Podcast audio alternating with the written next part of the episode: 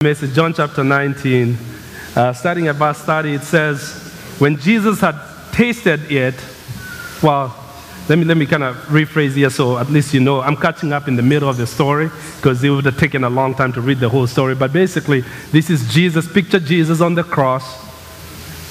He's really just right there at the end. And then he says, I'm thirsty. Could someone give me a drink when he's out nailed to the cross? And, and some guy decides, well, takes a sponge, dips it in vinegar, and shoves it in his, nose, in his mouth. You know, can you imagine um, how distasteful that was? And then verse 30, where I'm starting to read, says, When Jesus had tasted it, he said, It is finished. Come on, help me out. He said, It is finished. Then he bowed his head and gave, gave up his spirit. It was the day of preparation, and the Jewish leaders didn't want the bodies hanging there the next day, which was Sabbath. In fact, it was a special Sabbath because it was Passover week.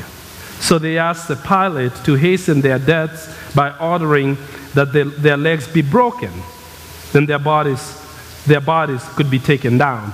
Now, now it, for those maybe that might not be familiar with the story and how the timing of Jesus' death and his crucifixion, God had planned it uh, uh, against a, an ancient event that had happened to the children of Israel. And it was a week of celebration that had happened for centuries before Jesus. The Jewish people still to this day celebrates Passover. And, and the Passover is, is basically the holiday that commemorates a, a reflection of the day that they were delivered from Egypt uh, where they had been slaves for several generations. And finally, they had earned their freedom. Uh, well, they're about to earn their freedom, and, and, and their oppressor would not let them go. And so, what had happened is that God moved and, and basically allowed for, for, for, for there to be such a, um, um, a terror in Egypt that um, the angel of death was permitted to wreak havoc in, in Egypt. And, and, and, the Israelites were commanded to take a blood, blood of the lamb as a sacrifice and, and, and, and, and, and, paint it on their doorsteps. And when this, uh, let me call it the demon of, of death would come through, wherever the blood was, he passed that house. So that's called the Passover. Well, the Israelites, or the Egyptians had not gotten the memo. Nobody had tagged them um, on this. And so you guess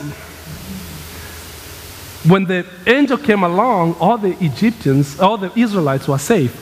But every firstborn in Egypt was dead that night. And it caused so much pain that Pharaoh, who was so mean, who had oppressed the, the Israelites for so long, decided to let go of the slaves. And that's how Passover is celebrated, is a reflection of what had happened that day. So they had a week of celebration. Uh, and, and then these guys that had taken Jesus were religious people, and, and, and they wanted to kind of go on with their festivities. So they felt like it was taking too long on those guys on the cross. They weren't dying quick enough. So they thought, well, we don't want them to be hanging there. It's going to mess up with our celebration. And so they said, well, once you get some people to go out, knock, knock them down a little bit, break their bones, speed up this thing. Let's, let's accelerate the process here. And so they came, verse 32. So the soldiers came and broke their legs, the legs of the two men crucified with Jesus. But when they came to, the, to Jesus, they saw that he was already dead. So they didn't break his leg. One of the soldiers, however, pierced his side just to check, just in case, is he really alive? went on there and pierced the side, and immediately blood and water flowed out. Now, this is a report John writes. The, uh, the, uh, John writes. So this is a report from an eyewitness, an accurate one. He speaks the truth so that you, also you may continue to believe. Verse 36. These things happen in fulfillment of the scripture that says, "No one of his bones will be broken." and they will look on on the one who pierced. I don't know if you caught those. Those are two different verses. So even at the very last minute of the cross, Jesus was fulfilling prophecy. The people around him, even the people that were uh, came out to, against him and did all, every one of them, words that they were saying, they are fulfilling prophecies without even knowing. I am constantly amazed at the details that God has, even, even this minutia details. Jesus covered. Do you not realize that in the Old Testament, which the last book was written 400 years, 450 years before Jesus would come, there were hundreds of prophecy that were prophesying about the coming Messiah. Over 300 prophecies by different guys that had lived at different eras and different times.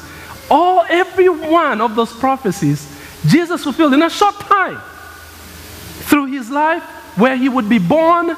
The, all those little details were fulfilled. Over 300. I, I read this once that I thought it was really cool. You might not care for it, but just because I like it, I'm going to tell you. I'm sorry, I'm just, it's a bad joke. Sometimes I, it, it, flops. Now, but uh, the odds of one person, I'm not going to say, I'm just going to give you a summary. The odds of one person just fulfilling one prophecy is pretty hard. Have you ever played the lottery before? I don't raise your hand here, we wouldn't be judging.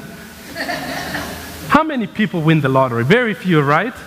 You get the picture. The odds are so little for one person to strike it right. Can you imagine 300 times? Only Jesus could. Over 300 times, he fulfilled prophecies. What, what, what is my point here? Is he just trying to kind of throw in numbers? No, my point is very simple. Every day of our lives, every little thing, every little detail of our life, Jesus cares about. You know, God is not just concerned about the big things of life. If it was only salvation, He'd have done it the one way. He could have gotten taken care of it really quickly. But I'm here to, come, uh, to declare this morning is that God loves you. And He cares about every single detail of your life the big stuff and the not so big stuff.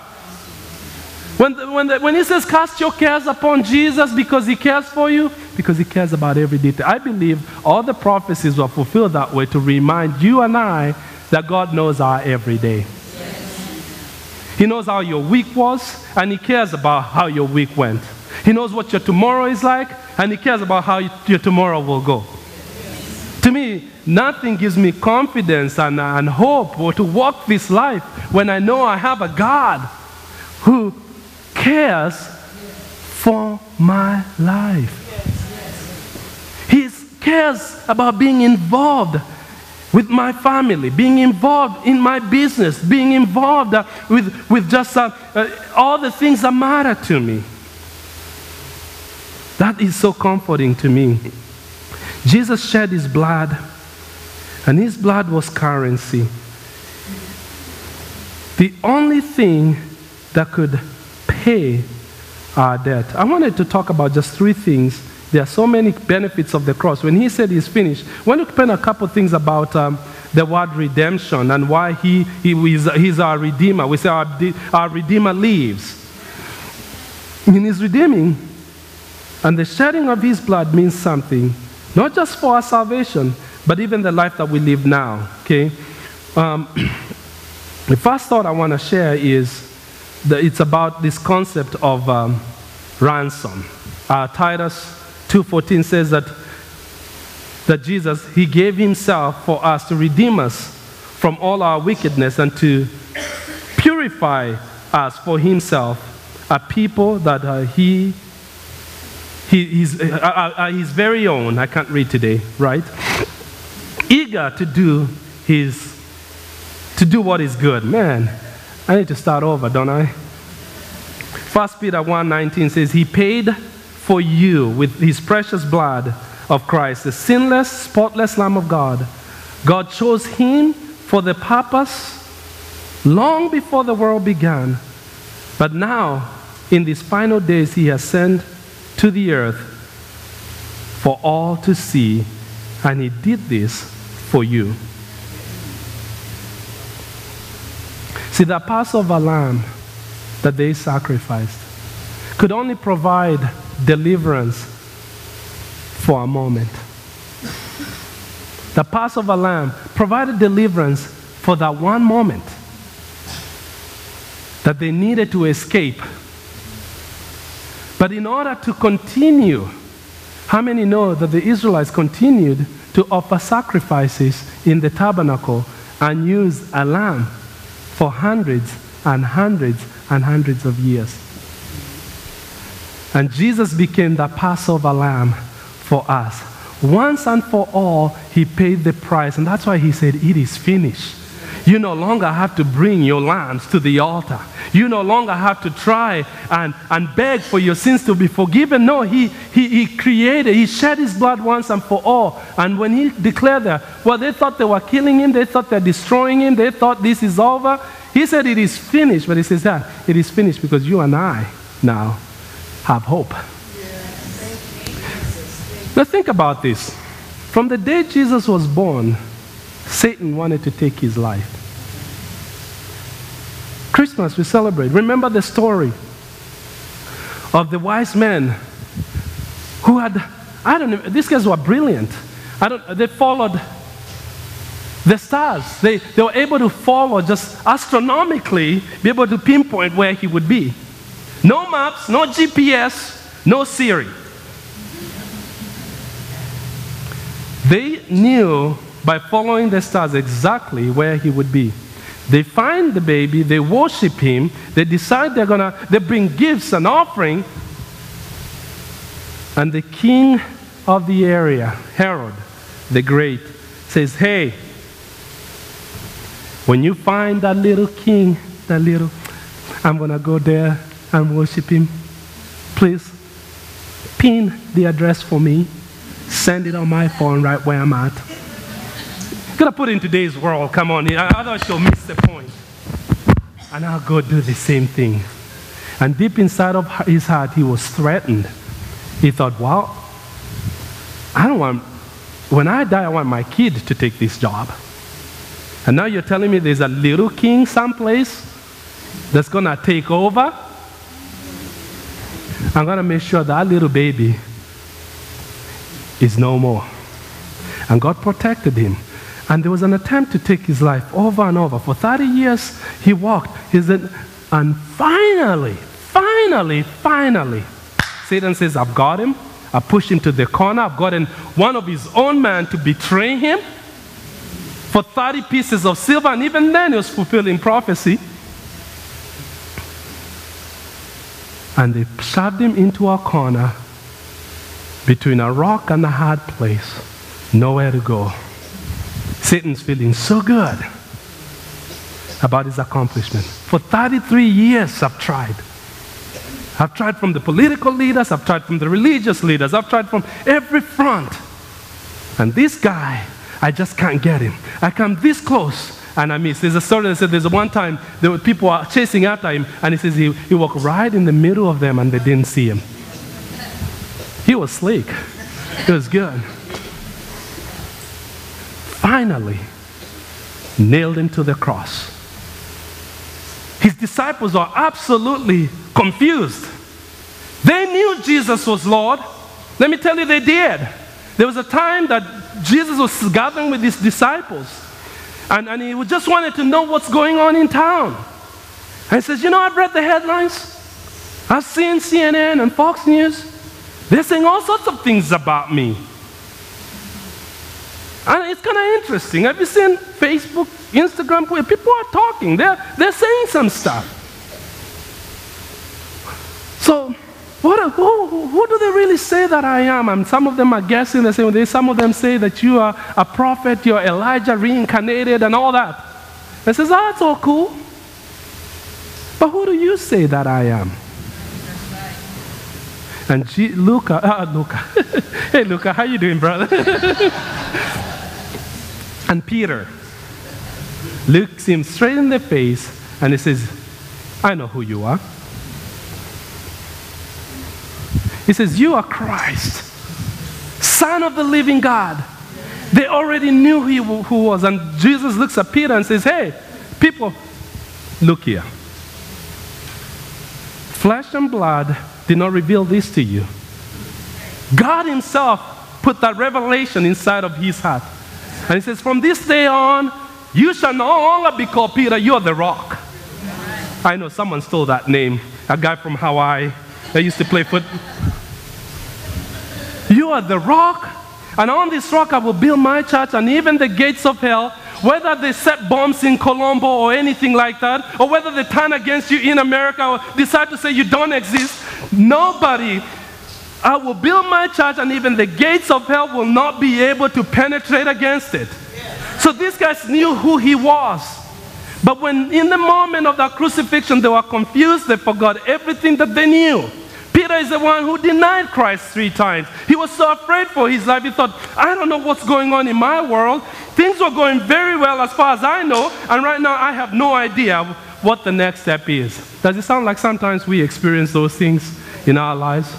You're just cruising through life, twiddling along, cruise control, things are going absolutely fabulous. Spring and fall in Nebraska the shortest seasons in the world. We could be at like a, we, I wish we had like six months spring. How many are for spring? Yeah. Things are going well. I'm Ben, a phone call from the doctor says, man, you gotta come in. Those results were not very good. We need to talk. Um, they don't tell you the results. In those calls, they don't tell you that they aren't very good. This is just, we need to talk. And you know that that's not good. Otherwise, I'll tell you, right? Or something show up in your finances or whatever it is. A kid that's not doing so well. And you have those moments in life that kind of stop everything. And that's where the disciples were. They thought, wow, this is crazy. Satan is awesome. Thinking, I did it. Finally, 33 years I've been trying to I've done it. And all along, all along, God had never lost control. He had an ace in his pocket. He watched the game play out, and it looked like it's over. Put the cut down, says, It is finished. Death could not contain him, death could not hold him. He rose again on the third day. The Bible said, though sorrow may endure for the night, his joy comes in the morning. God had never lost control. In the middle of all the trouble, God sustained, and God had this plan all along to save you and I. And now, every single human being, good and bad, Good looking and not so good looking. I can't say ugly, but I did it anyway. Every single one that calls on his name has eternal life for them. Whosoever, it says in Romans, shall call on the name of the Lord will be saved. Sometimes, in a small scale, it happens in our lives. Remember how I started with saying all the details? Don't think for a moment that those details God doesn't care about, He does. Don't think for a moment those details, however negative they might be, however much pressure you might feel, God still cares for you. That's why you'd hear a guy like uh, David would say, when he discovered who God was, he says, Surely, even though I walk through the valley of the shadow of death, I will fear no evil, for you are with me. He realized that God never loses because he was under tremendous pressure at the time, but he determined in his heart, I will trust in you, God. Job had discovered this and he had so many problems in his life and, and had lost everything his wealth, his health, everything, his family. And, and yet he goes to the point, to the point of he's not like he believed that God afflicted him. He knew where the affliction came, but he says, Even if God, even if you afflict me, even if you slay me, yet I will still trust in you. My hope is in you. Those guys today that, uh, uh, that got hit, uh, they, they were just ordinary people going to church celebrating Easter. If they knew the Lord, that was not, that's not the end of the story. The attacker think they won. The attacker think, oh, we really shook them. And maybe they did shake him. but God still has the ace. It might backfire as we pray, and I'm praying it backfires. That some people start questioning their beliefs and say, Who is this Jesus after all? And God will begin to work on their hearts. They can be drawn to Jesus. So, in their death and in their bloodshed, that life would come. Just like in Jesus, his death and his bloodshed, every human being has an opportunity for eternal life should they trust in Jesus.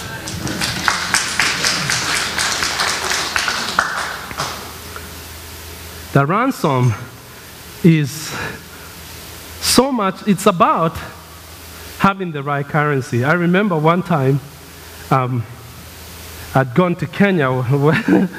it was one of those quick trips. I think I was going somewhere else in route and I stopped in Kenya.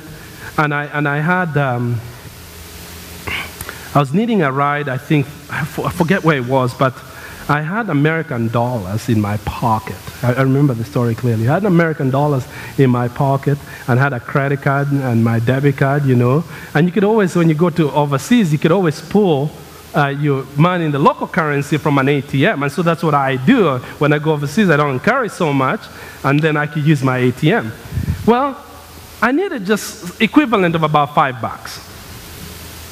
But I needed it in local currency to pay the taxi man and I had none. Yet in my wallet, I had more than five bucks. I had a lot of money. I had access with my card, and I couldn't find an ATM anywhere. I kept walking and says, dude, uh, would you take it? He looked at my dollar and says, nah, I, don't, I don't think so. Because he, he wasn't feeling good about, hey, are you trying to scam me or what is going on? I had the money, but I didn't have the right currency to use to get myself out. Finally, I found an ATM and I pulled some Kenyan shillings and I was able to get myself out of the bind. And you and I are born into sin, and we don't have the right currency to take care of it. It's only the blood of Jesus that can deal. It's a proper currency. And Jesus shed his blood and says, hey, I got this. Give me the bill. I'll take care of it. Some of you are sitting with a bill in your pocket. You've never really given Jesus that bill. I'm encouraging you today, give him the bill. He wants to take care of it. Don't carry it by yourself. He died on the cross to take care of your bill. Amen. Don't carry it. Don't try something. I'll, I'll do better. I'll try to do better. No, you can't do good enough. You can never be good enough. You can, there's nothing you could ever do that will make you earn it. Say, I'm a good person. I'll try next time. I'll come to God and I got it all together. He says, No, no, no. You come to God and He'll help you get it together. The second thing He gives us is access through his blood. The first thing I said, well, he paid the ransom through his blood. Second thing he gives us is access to the blood. And I got to take you to the beginning to make this very short point.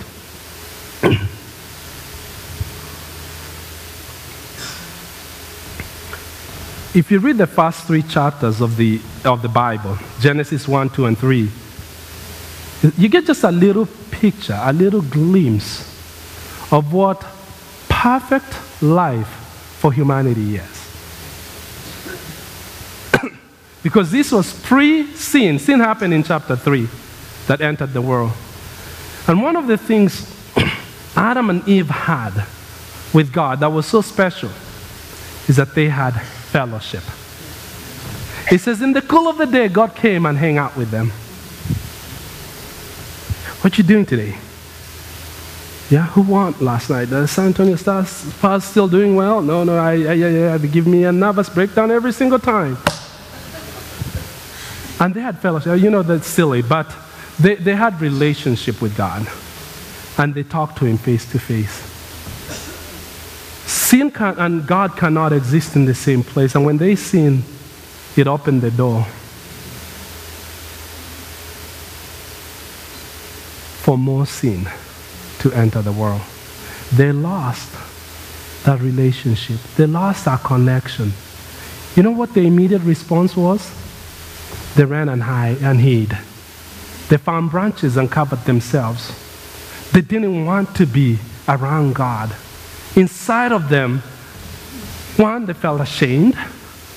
They're feeling all sorts of emotions that had never experienced before because they had opened their hearts to sin and they lost that fellowship. And their lives changed from there. They lost that access to their Creator. And if you study the Old Testament, the Jewish worship, you'd see that through when they, they built the tabernacle, Moses set up the blueprint for it. There was a place that was called the Holy of Holies. It was the most holy place in the tabernacle, in the temple, that only the high priest of the time had access to. And they would go once a year after doing all sorts of rituals and, and, and making sure that they are purified before they would go and face God and stand in the gap for the sin of the people. And people will be outside waiting, praying, sacrificing, singing, and just hoping. And the high priest will show, if they show up, people will celebrate, no, hey, we got God's favor this year, we can carry on with life. And sometimes if they go out, out there unholy, they'll never come back. And nobody, everybody was too afraid to get on the other side because they'll be struck because of their sin. And so they would tie a rope on the heels of the person going in. And if it took long, man, you know, he went there three days ago and he hasn't shown up. And nobody, will, they'll just pull the rope get the guy in, and try again.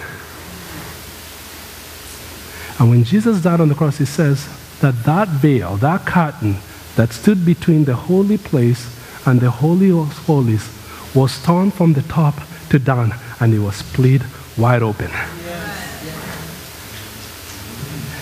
When he said it is finished, he says, I'm giving you access. I'm giving you access you have an opportunity to face God. You have an opportunity to come before Him. And it says in the New Testament that now we can approach the throne of grace, the throne of God with confidence. Why? Because He said it is finished. A few years ago, I went to Washington, D.C. I was in Washington, D.C., and I hooked up with a friend of mine who worked for then uh, the, the, minority, uh, the majority whip at the time. And so he. He says, Yeah, I'll, I'll show you around, you know. There was a showing around, but show, being shown around by someone who has access was a totally different experience, you know. So this is a, we, we didn't even have to look for a place to park. We had some FBI, like Secret Service guys come in and show us exactly where to go in, and he took us in. I mean, we're sitting in the speaker's veranda and watching it. Uh, but the guy, they looked at his tag, and whatever he gave us on, and we had access. Some places, no, no, you can't take your phone here. We had to leave everything out. And so I don't have any proof to show on Facebook, but. but we got on there and it, felt pretty good. And I, the, the thing that was most flattering was some chief of staff of some big person out there came in. She was trying to figure out who are these people. Come here, Pastor Dustin. And he goes, hey, you guys from the Secret Service? I was like, yeah. Man, I just wanted to lie for a little bit and then repent later. You know, it's like, no, no, no, no. We're just his friend, you know? But it felt good. It felt good. But it was cool to have that. It showed how you could get a tour. You get a tour with a guy with access. Now, Jesus gave us access to the Father. When he died on that tree, he gave you and I nothing special for me than for you. All of us, through his blood, he's given us access to the mercy seat, to the throne of grace. Now we can go to God. That's what we pray like we do, because we can approach the throne of grace not with fear, not with uh, uh panic or anything. We can go with confidence and bring our needs before the Lord. He says that we can pray to the one who cares for us and bring, because He is an ever present help in time of need. We can do it with confidence. Confidence. Not afraid anymore because He declared it is finished. The veil's been set, split apart. And now we have access to God. You know what's sad? Just because you have access does not mean you, you use it. You could have the keys to the car, you could have the fob, but that car is not going anywhere until you turn it on, until you get on the seat and start driving it. And so it's quit complaining that God's not working on you when you're not using your access code.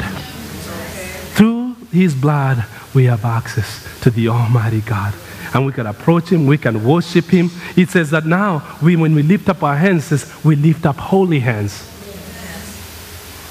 Connecting to the first point. No, because he shed his blood and he gave us the right currency. And now, even though we are still sinners, even though we still mess up, even though maybe you even fought coming here this morning,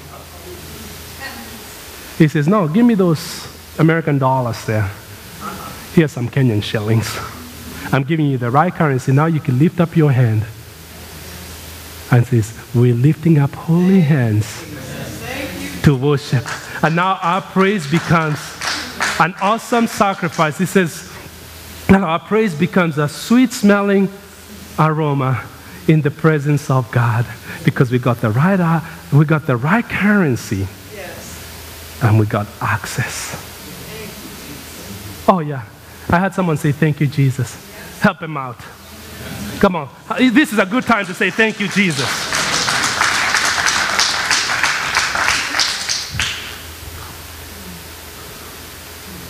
And for the third thing, I'll save it for next week because this is a series.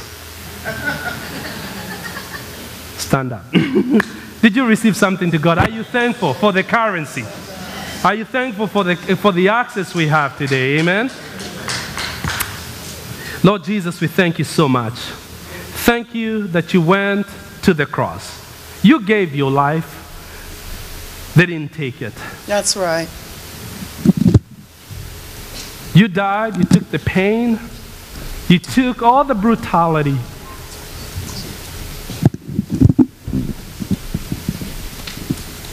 You took everything. You didn't leave anything behind.